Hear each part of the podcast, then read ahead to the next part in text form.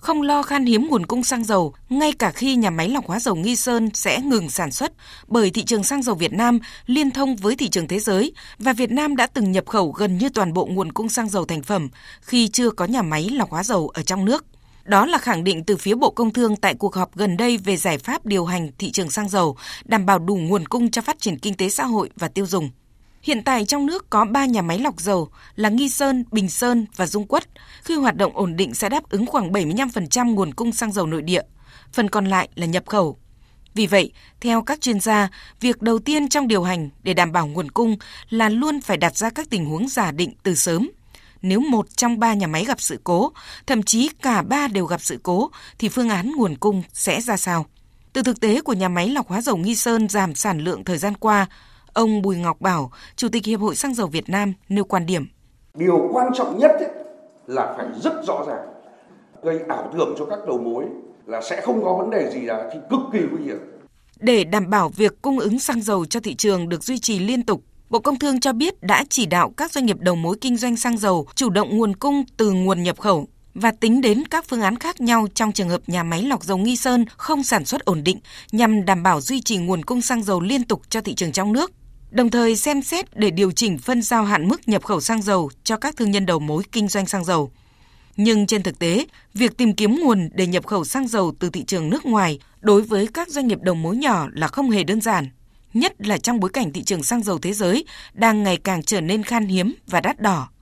Ông Bùi Ngọc Bảo, Chủ tịch Hiệp hội Xăng dầu Việt Nam dẫn chứng thêm. Cái mức thuế nhập khẩu của chúng ta là có cái sự khác biệt rất lớn hiện tại bây giờ là chủ yếu xăng dầu về đây nhập khẩu là sử dụng phong đê ấy. Cái phong đê thì chỉ có hạn chế ở trong các nước ASEAN thôi.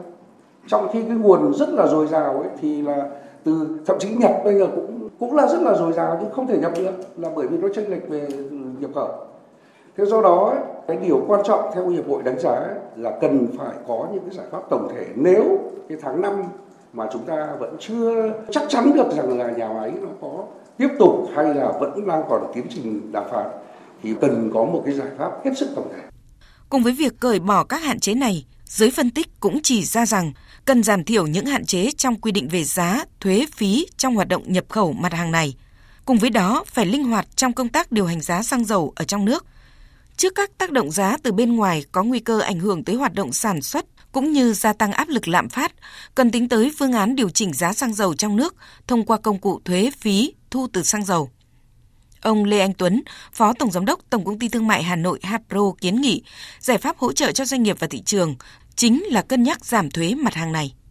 Chính phủ, Thủ tướng Chính phủ có thể nghiên cứu hỗ trợ người dân về cái chính sách thuế. Chính sách thuế đối với xăng dầu, chính sách thuế và phí có thể áp dụng ở một giai đoạn ngắn hạn để làm sao tạo điều kiện để cho người dân và doanh nghiệp.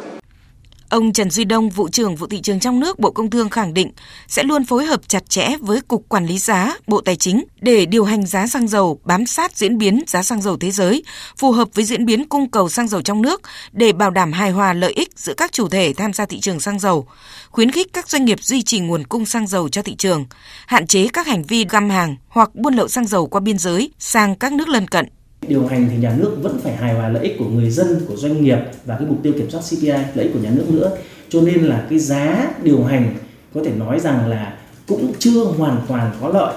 cho các doanh nghiệp tại thời điểm này. Nhưng Bộ Công Thương cũng phải làm việc các doanh nghiệp tại thời điểm này cũng phải chia sẻ với mục tiêu quản lý vĩ mô của nhà nước, chia sẻ với lợi ích của 100 triệu dân.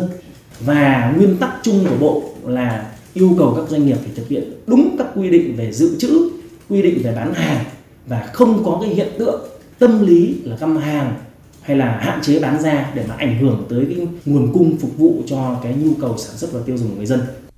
Trước diễn biến giá dầu thế giới tăng cao, tác động trực tiếp tới đời sống của mỗi người dân và nền kinh tế, Bộ trưởng Bộ Công Thương Nguyễn Hồng Diên đặc biệt nhấn mạnh đến vai trò của công tác truyền thông. Chúng tôi đề nghị các cơ quan truyền thông phối hợp với Bộ Công Thương để cung cấp thông tin đầy đủ, thường xuyên, kịp thời, khách quan để cho các tổ chức cá nhân thường xuyên sử dụng cái mặt hàng chiến lược này, hiểu được cái tình hình,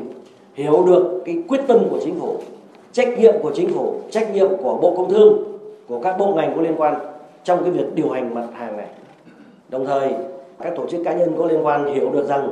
cái việc điều hành giá xăng dầu một cái mặt hàng chiến lược này không thể một mình một chợ được, mà buộc phải chấp nhận với cơ chế của thế giới chứ nếu như mà quan niệm như thời gian qua, cứ lúc nào giảm thì mừng mà tăng thì không vui.